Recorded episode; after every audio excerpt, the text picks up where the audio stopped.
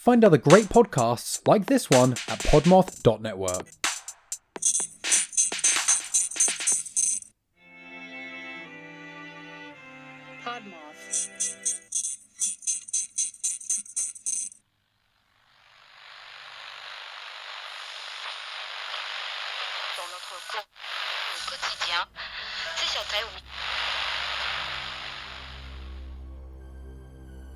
Located on the edges of your radio static, you've stumbled upon the Lost Signal, your podcast destination for tales of horror and the macabre, brought to life with voice acting and sound effects.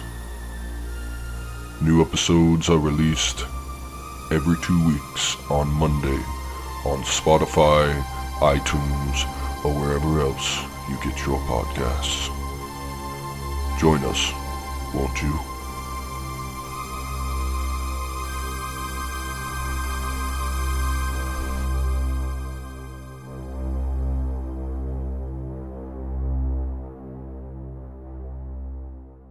Hello, everyone. Welcome back to the Doe Identify podcast. I'm your host, Haley, and today we're going to be talking about two men found in Ohio around the same time.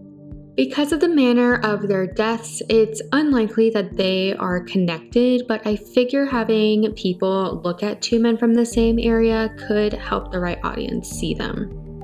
The second case does include the topic of suicide, so please turn this episode off before I get into it. Let's talk about a man likely named Joe. Joe is the name of a man who unfortunately fell to his death while walking in the Euclid Creek Reservation in South Euclid, Ohio. It was May 8, 1981, and the man was with three other men when he unfortunately fell off a cliff. This man was white and had brown hair that reports describe as scanty, which I think was a kind way of saying that he did have some hair loss going on. He had brown eyes with some lighter shades in them, and the man also had a beard and a mustache. He was 5'7 and 146 pounds. The people who were with him said that his name was Joe and he was on his way to Los Angeles, California. However, he said he had an appointment on May 3rd, so five days after he said he was going to Los Angeles. He told people he spent time in New York and New Jersey as well. He said he was recently robbed in Cleveland, Ohio, so he was waiting on friends to bring him some cash to pay for a ticket for bus fare. Some witnesses say he abused alcohol and was actively on cocaine, but it doesn't sound like there was any hard hitting evidence of drug use. From what I could read, he was not found with any paraphernalia, but he was found with a brown shaving kit with several items inside of it. These items include Cellini cologne, which is pretty expensive today, so I'm guessing it was back then as well. According to Fragrantica, it was launched just the year before in 1980. He was also found with suntan oil, two bottles of Bonnie Bell lotion, Ultra Brite toothpaste, a green toothbrush, two Bic razors, four cleansing wipes, and a plastic vial. It looks like a blue denim jacket was found with these things, which was a Lee brand jacket and a size 38 regular.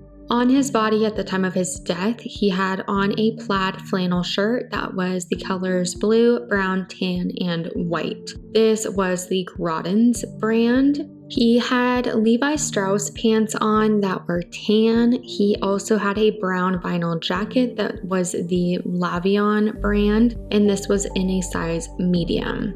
Joe also had on a brown belt that was a size large from the brand Anne Klein.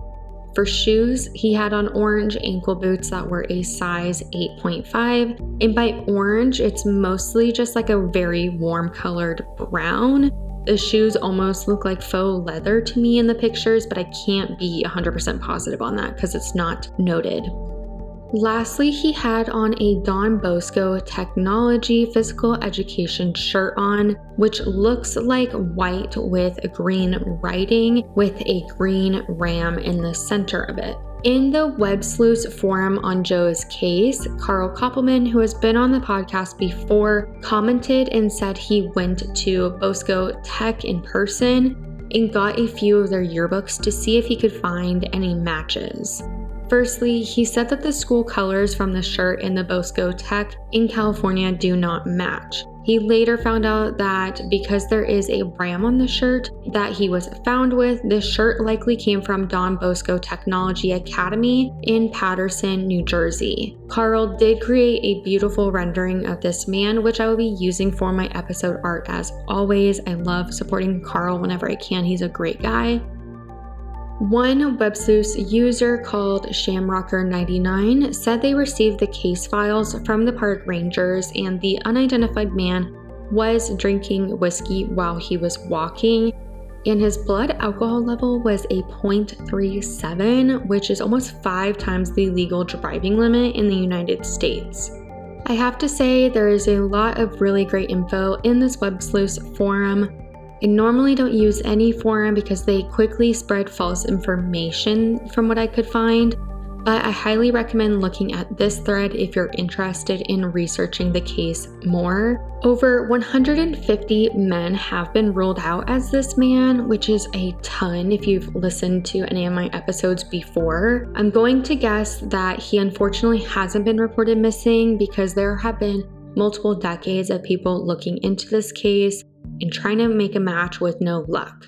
There are images of all of his clothing, so do look at those, especially the shirt, because it feels very, very specific. If you know who Joe could be, please submit a tip at the form on the Ohio Attorney General's website, which will be the first link in my episode show resources document.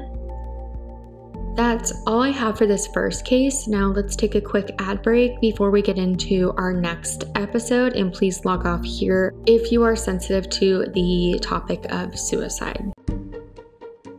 So, I used to get eyelash extensions, and although I loved the way that they looked, I cringe at the price that they cost and the time commitment that they require. When I came across Flutter Habit on Instagram, I knew I had to try them out. Flutter Habit creates DIY eyelash extensions that last five to seven days, and they cost literally a fraction of the price of professional extensions. Also, Flutter Habit has more beauty products like their signature eyelash adhesive and their eyebrow lamination gel. If you don't want to compromise on the luxury of having eyelash extensions, but you still want to save thousands of dollars per year, definitely give Flutter Habit a try. You can get 10% off when you click the link in my show notes.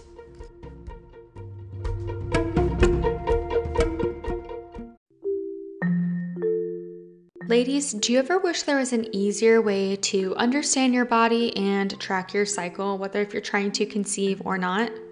Meet Natural Cycles, the only FDA cleared birth control app.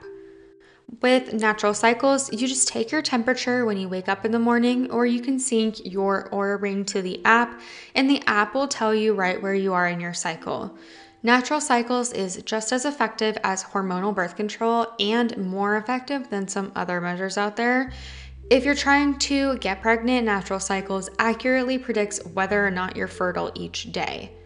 Get more informed about what's going on with your body and sign up for Natural Cycles at the link in our show notes.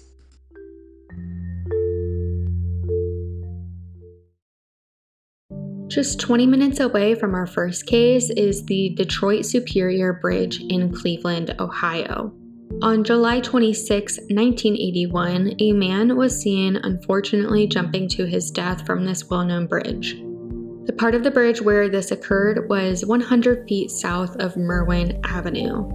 Unfortunately, there wasn't a lot of information on this man. Here's what we do know. He was a white male who was likely between the ages of 45 and 55. He was 5'10 and 143 pounds. His hair was brown and straight and was on the longer side.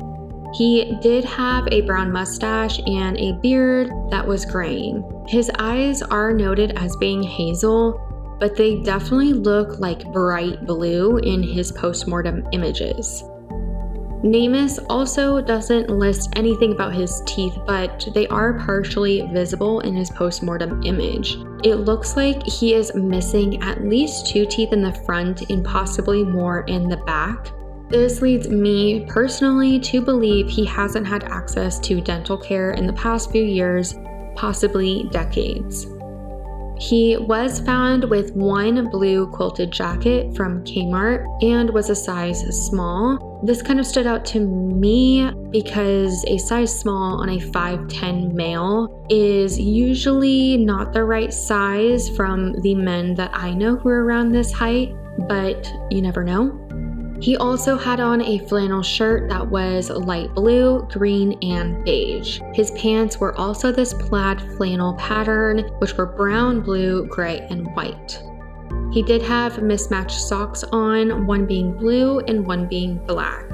Namus notes that he could have had a third sock on underneath the blue one. He also had blue Converse on, and they do not list his size.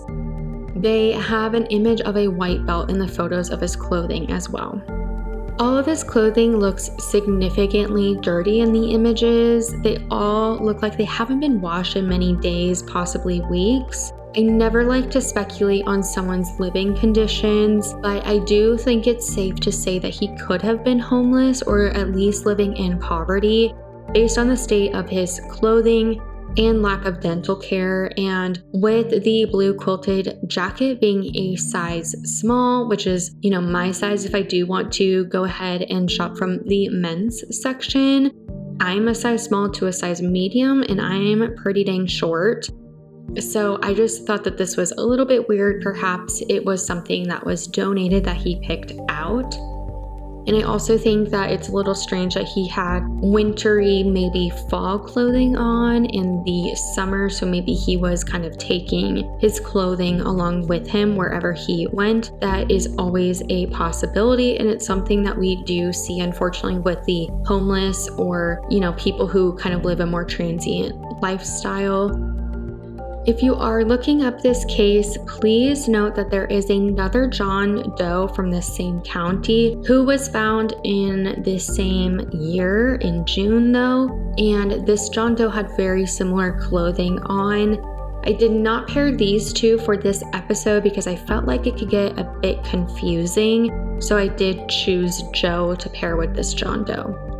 As I mentioned earlier, there is a postmortem image available for this man if you think you may know him. If you know who this man was, you can submit a tip on the Ohio Attorney General's website, which I will link as the first source under his name in my show note sources.